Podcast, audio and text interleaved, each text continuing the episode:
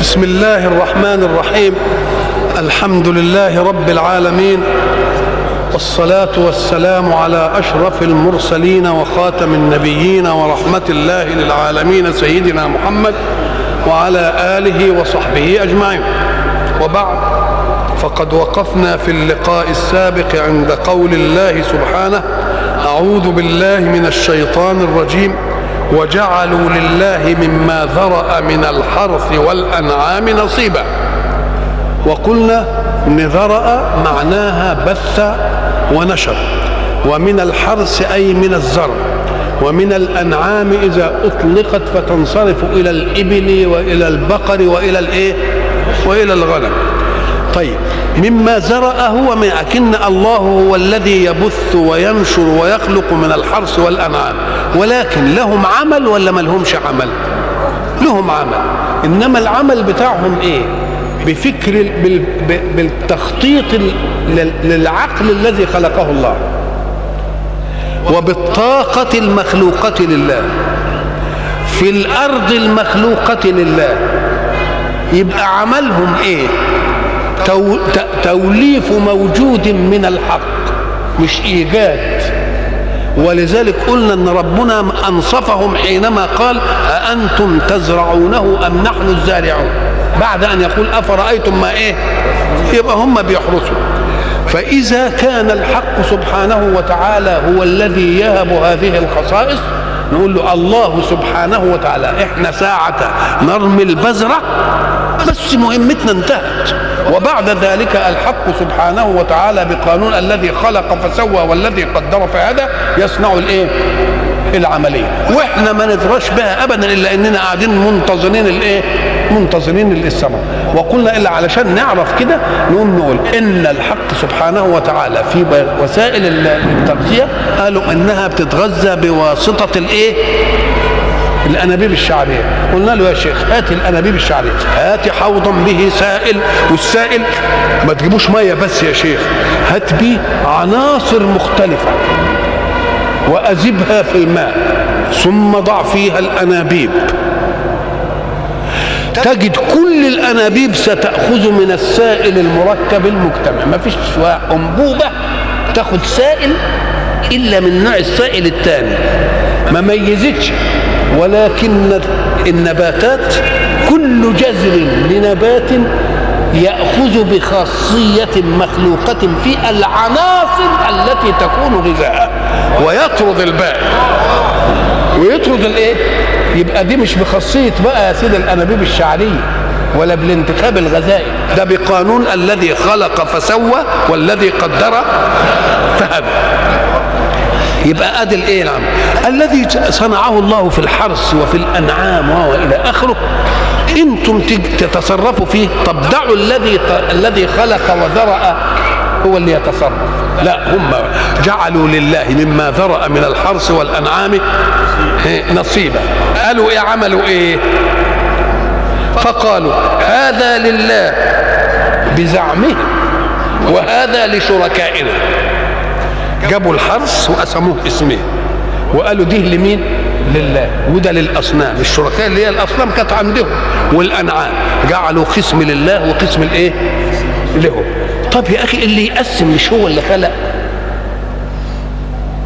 اللي خلق هو اللي كان يقسم. اذا هذا زعم منكم. وما دام زعم منكم لأنكم أخذتم غير حقكم. هو اللي يقول ده ليا ولا لي إنما أنتم عملتم إيه؟ جعلوا لله مما زرع من الحرث والأنعام نصيبا فقال هذا لله بزعمهم وهذا إيه؟ لشركائهم. طيب يا ريتكم أنصفتوا بقى. طب هنرضى اسمتكم. اللي لله بيروح لمين؟ لصدقات الناس على الفقراء واللي لشركائهم بيروح لمين؟ للأصنام وللسدن القدام عليها اللي بيضربوهم الاقداح وبيعملوا لهم مش عارف. طبعا يا ريتكم القسمة اللي أنتم عملتوها دي وإن كانت قسمة ضيزة إلا أنكم يا ريتكم وفتوا وفتوا به. ليه؟ فما كان لله وما كان لشركائهم. الله طب ما دام ما تخلوها ما أنتوا قسمتوا قلت دي لله ودي لشركائنا طب اصدقوا نفسكم في هذه الاسم. إزاي بقى؟ قال لك كان يجي لشويه زرع يقول ده لمين؟ لله. يعني نبقى نتصدق منه. ودي لمين؟ للأصنام. بعدين يعملوا إيه؟ يعملوا عمليه في الهلاك لهم تقسيم وفي الزيادة لهم تقسيم. إزاي؟ افرض إن اللي, اللي عملوه لله بقي واللي عملوه لشركائهم جات له آفة خدته. يوم يقول لك لا هات بتاع الله اديه للشركاء بقى لأن ربنا غني. طبعا الأول ما كان لله يبقى للشركاء واللي للشركاء طب وافرض اللي كان لله هو اللي جات له آفة يخلوا دوكا ما يجيبوش هنا. يعني حتى القسمة ضيزة من الأول وعلى فرض أنكم قسمتم حتى أنتم ما وفتوش بالقسم فما كان لله إيه؟ يصل إلى وما كان لشركائهم فلا يصل إلى الله إلى الله. الله برضه في الأنعام يجيبوا شوية أنعام يقولوا دي لمين؟ ودي لمين للشركاء. افرض إن بتاع القسم بتاع الله جات له حاجة وماتت. يخلوها ميتة زي ما هي قطرها كده ويخلوا بتاع شركاء وإن كانوا بتاع الشركاء ماتوا. ياخدوها بقى يقول لك ربنا غني. ربنا إيه؟ غني. طب برضه كانوا يجوا يعملوا في الزرع حتى المية. المية يجي العين مثلا ماشية كده على انساحه المية اللي بتروي زرع الله. راحت لبتاع الشركاء يسيبوها ويطنشوا عنها.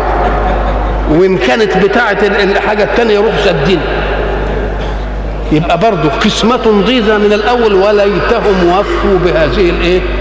بهذه القسمة. وجعلوا لله مما ذرأ من الحرث والأنعام نصيبا فقالوا هذا لله بزعمهم وهذا لشركائنا. فما كان لشركائهم فلا يصل إلى الله. وما كان لله فهو يصل إلى شركائهم ساء ما يحكمون. ساء يعني كأنهم في أصل القسمة قسموا قسمة ليس لهم حق فيها لأن الله هو الذي خلق وهو الذي زرع. وليتهم وفوا بهذه القسمة فتركوا ما لله لله وتركوا ما لشركائهم لشركائهم ولكن إذا حصلت آفة تذهب ما لله. تركوا الله بلا شيء. وإذا كانت عندهم في الشركاء ياخذوا بتاع الله ويحطوه إيه؟ مطرح. ساء ما يحكمون. وكذلك زين لكثير من المشركين قتل أولادهم شركاؤهم. كذلك كايه كالقسمة الضيزة دي اللي هم بيعملوها. ما كان لله فلا يصل اليه فهو لشركائهم وما كان لشركائهم فلا يصل له. كذلك الجور وسوء الحكم في قوله ساء ما يحكمون حكموا فيما يتعلق بإيه؟ كانوا يتحكمون فيما يتعلق بما لهم من متاع الدنيا في الزرع والحرث. نقلوها أيضا فيما يتعلق بذواتهم في الإنجاب والانسان وكذلك زين لكثير من المشركين قتل أولادهم شركاؤهم. شركاؤهم زينوا لهم إيه؟ قتل أولادهم. هنا قتل أولادهم دي بيقولوا عليها مفعول. ومن اللي زين؟ الشركاء. وجه التزيين إيه؟ التزيين هو إدخال عنصر التحسين على شيء لشدة انجذاب النفس إليه. هذا التزيين. يبقى التزيين أمر. في حقيقة الشيء وجوهره وفي تزيينه. فالتزيين أمر إيه؟ أمر طارئ. أمر عرضي طارئ. فهو زين زين الشركاء للمشركين قتل أولادهم. وجه التزيين إيه؟ قال لك وجه التزيين لأنهم كانوا إما أغنياء وإما فقراء. فإن كانوا فقراء. يقول لك وأنت هتجيب هم على الهم ما بزيادة تقدر تاكل رزقك. طب وإن كانوا أغنياء؟ ما لهمش الحجة دي. يقولوا لا يا شيخ أحسن هم يجوا ياخدوا من الملك يفقروك. اذا ففيه أمران إما فقر موجود بالفعل وإما فقر مخوف منه. ولذلك تجد الآيات التي تعرضت لهذا المعنى أسلوبين اثنين.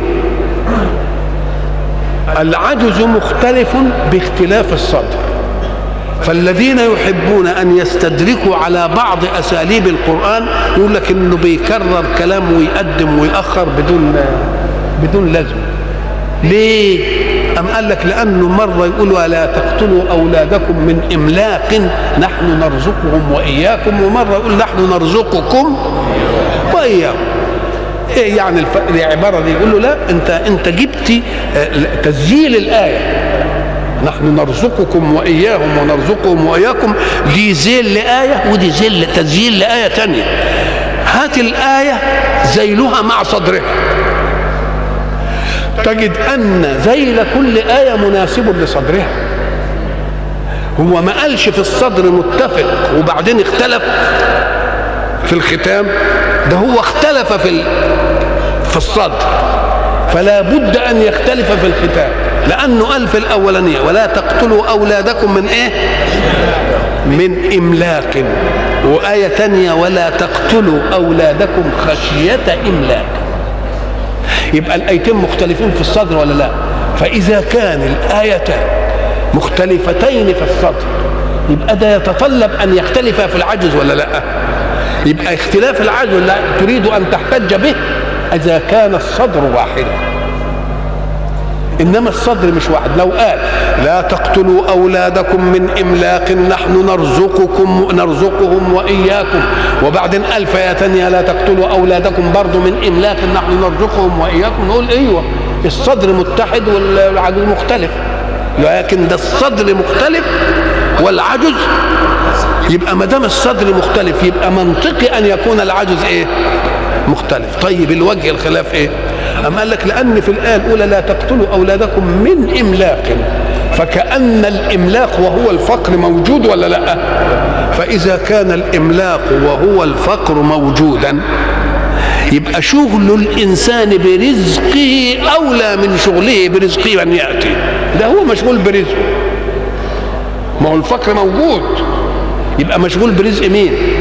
برزق نفسه. يوم يقول له ولا تقتلوا أولادكم من إملاق نحن نرزقكم وإياكم. من إملاق لا. من إملاق نحن نرزقه ولا ديك خشية لا أنا بقول الاولانيه ولا تقتلوا أولادكم من إملاق. الإملاق موجود. يبقى شغلهم برزق أنفسهم قبل أن يشغلوا برزق من يأتي. يبقى لازم يقول إيه؟ نحن نرزقكم واياكم لأنه مشغول برزق مين؟ برزق نفسه. يبقى نحن نرزقك. وبعدين هم. طب فإذا كان الإملاق غير موجود لا تقتلوا أولادكم خشية إملاق. يعني خوفا من فقر. يبقى الفقر مش موجود. يبقى أنتوا عندكم رزقكم بس. أنتم فاهمين إن لما يجي الأولاد هياخد أقول لك هيجوا برزقهم. نحن نرزقهم واياكم يبقى الصدر الصدر مختلف والعجز إيه؟ مختلف. اللي الشركاء بقى بيزينوا لهم قتل الإيه؟ الاولاد قال لك اشمعنى والمسألة عايزة تزيين؟ أم قال لك أيوه عايزة تزيين ليه؟ لأن أصل حتة الأولاد دي غريزه في النفس البشرية. يعني النفس البشرية عايزة إيه؟ عايزة يبقى له إيه؟ ذرية. لأن الإنسان فاهم إنه مهما طال عمره هيموت. يقوم قال يحب إن اسمه يفضل في الجيل. ولذلك ينبسط أكثر لما يبقى له حفيد. يقول لك ضمننا الجيلين ضمنتها في إيه يقول إيه ضمنتها في إيه؟ إنما هي خيابة وبس. يقول لك الذكر ومش الذكر ومش الذكر. الذكر في اللي تقدمه مش في اللي هيفضل إيه؟ اللي يفضل إيه بعدين. يبقى إذا يزينون لهم حتى يقفوا أمام غريزة الفطرة في حب امتداد الذات في النفس يبقى عايزة بقى إيه؟ عايزه يزينوا يقول له يا شيخ أنت هتخلقهم ده يفقروك ويذلوك وأنتم أمة غارات وأمة حروب كل يوم وبعد ذلك هبهم بقى إن كن كانوا بنات يفضلوا بعدك يعملوا يقعدوا بقى يعملوا لهم الايه؟ التخويف من ده. يبقى بيزينوا ولا لأ؟ يبقى التزيين المبالغة في الإغراء لعملية تناقض الفطرة السليمة في امتداد الإيه؟ في امتداد النسل. وكذلك زين لكثير من المشركين قتل أولادهم. زين لكثير من المشركين. يبقى بعضهم كان برضه بايه ما بيجراش منهم. قتل أولادهم شركاؤهم ليردوهم من الردى. ليردوهم قال لك آه ليهلكوهم. يوقعوهم في الردى. وليلبسوا عليهم دينهم. يخلطوا عليهم الدين. ليه؟ هو كان عندهم دين؟ قال لك آه لأن هؤلاء كما قلنا سابقا لو ورثوا من أمر قيم الدين الذي كان سابقا لظلت القيم إيه؟ موجودة. فدول يعملوا لهم أعمال عشان إيه؟ يوردوهم موارد الهلكة وليخلطوا عنهم. إن كانت بقيت لهم بقية من دين يخلطوها بالباطل. ولو شاء الله ما فعلوه. فذرهم وما يفترون. إيه ولو شاء الله ما فعلوه لأن وأد الأولاد وقتلهم ينافي فكره خلق الله. ربنا يخلق وأنت تموت. كأنهم بيصدموا الإيه؟ بيصدموا أي إرادة الإيجاد من الحق سبحانه وتعالى. أما لك كان لو عايز ما يعملوش ما يعملوش. إنما أصلا اديتهم الاختيار. أنا أعطتهم يبقى من من باب الاختيار بينفذون إلى كل مراد لهم. يبقى ما نفذوش إلى مراداتهم وأنا لم أخلق فيهم اختيار. فأنا الذي خلقت فيهم هذا الإيه؟ الاختيار. يبقى ما دام عملوها يبقى ما عملوهاش غصب عني. لأنني لو أردت أن لا يفعلوا وقد أراد الله أن يوجد خلقا لا يعصون الله ما أمرهم ويفعلون إيه؟ ما يؤمرون. إذا دي المسألة مش عزيزة على الله وإنما قلنا أن الحق سبحانه وتعالى ساعة يقهر على مراد له إنما لمصلحة المخلوق وساعة يتركه مختارا فمن إمداد الخالق له بالاختيار. وما دام إمداد الخالق له بالاختيار يبقى أنت ما عملتش حاجة غصب إيه؟ غصب عنه. وقلنا إن ان أن أن الربوبية الالوهيه تقتضي أمرين اثنين، تقتضي قدرة والقدرة دي تتجلى في الأشياء القهرية اللي العباد ما يقدروش إيه؟ يقفوا أمامها والإنسان هو الشيء الوحيد اللي له الإيه؟ الاختيار في في, بين البديلات في مراداته. إنما بقية الكون سائر بقانون التسخير والتسيير. يعني ملوش اختيار. إحنا قلنا إن الشمس ملهاش اختيار تطلع النهارده ولا تطلعش. والمطر ملوش اختيار إنه ينزل ولا ما ينزلش. والأرض ملهاش اختيار بإنها تدي أو ما تديش. كل حاجة مسخرة لإيه؟ لقدر فدي أثبتت لله طلاقة القدرة ولكنها لا تثبت لله محبوبية المخلوق. المحبوبية تنشأ من إنك تكون حر في أن تفعل ولكنك تؤثر فعلا مرادا لله عن مرادك. يبقى دي تثبت الإيه؟ تثبت المحبوبية لله. ولو شاء الله ما فعلوه فذرهم وما يفترون والافتراء لون من الكذب والكذب المتعمد. ومفترون ليه؟ لأنهم أرادوا أن يغيروا صدق الواقع في الإنجاب. ربنا خلق الزوجين الذكر والأنثى علشان مين؟ عشان الإنجاب. وقالوا هذه أنعام وحرث حجر لا يطعمها إلا من نشاء بزعمهم.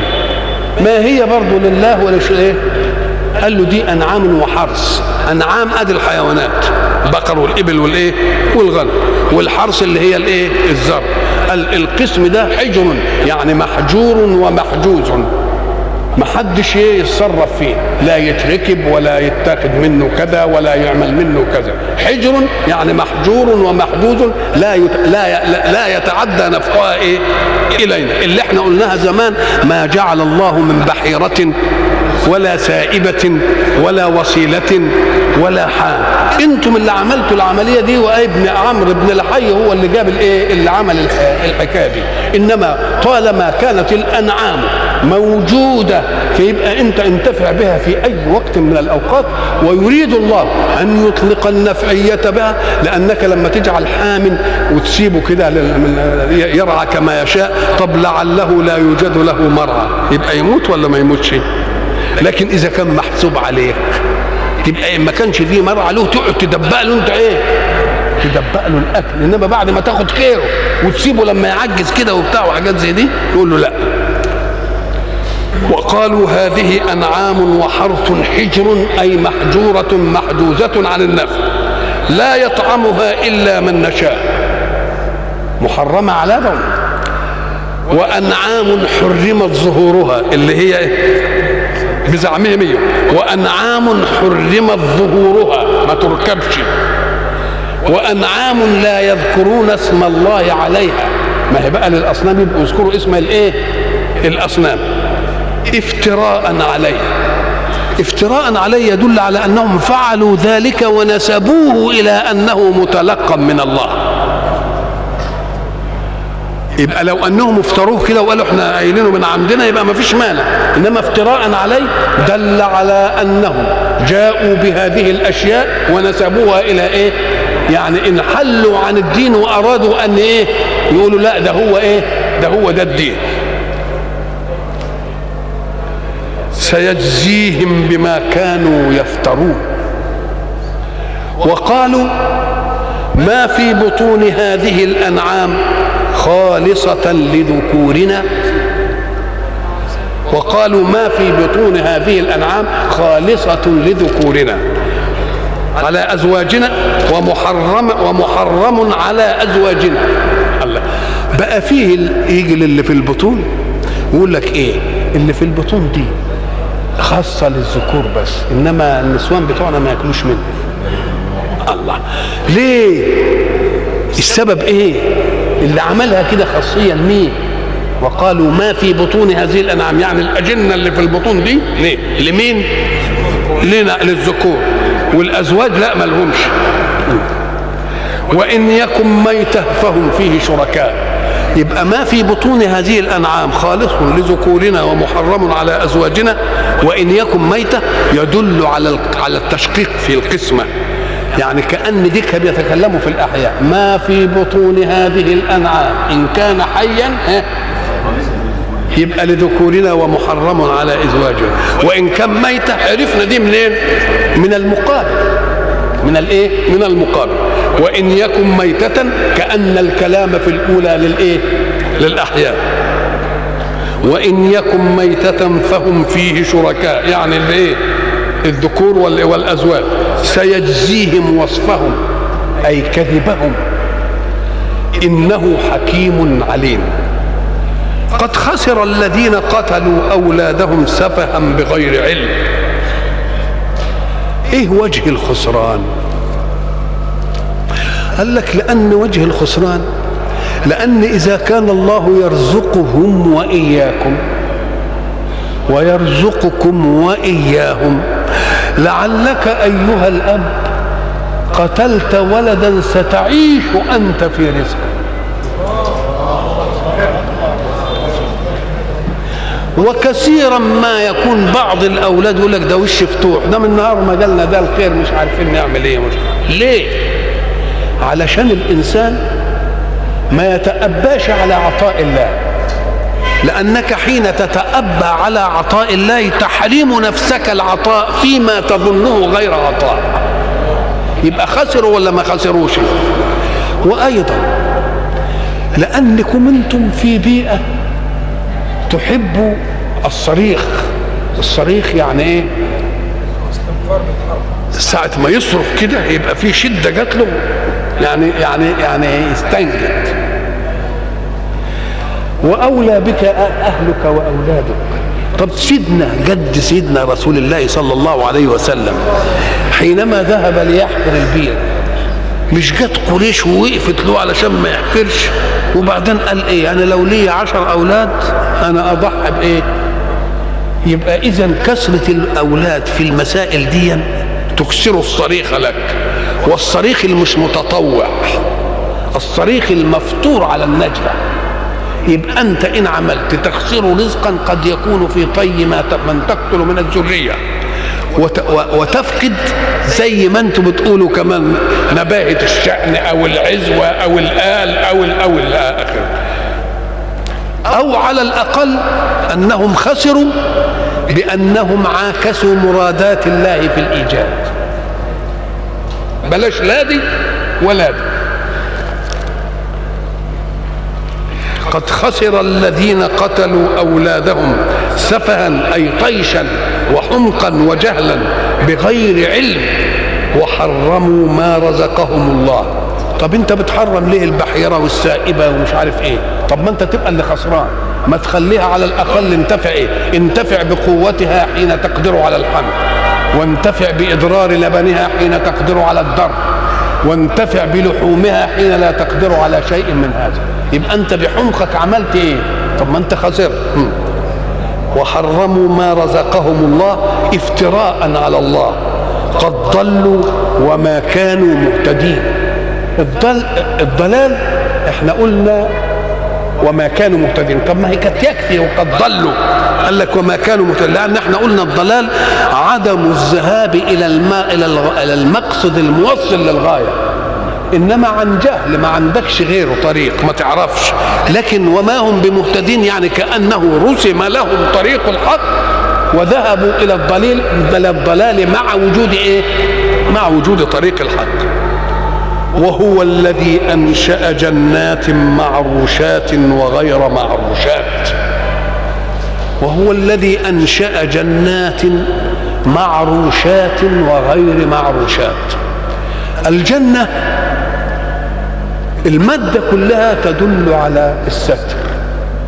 منه الجنون اللي هو ستر العقل ومنه الجنة اللي بتستر الشر والجنة اللي هي فيها الأشجار. طب وليه تسمى سنة أم قال لك لأن لما يبقى فيها شجر ملتف وكثير وهو إلى آخره تستر من يكون فيها فلا يرى.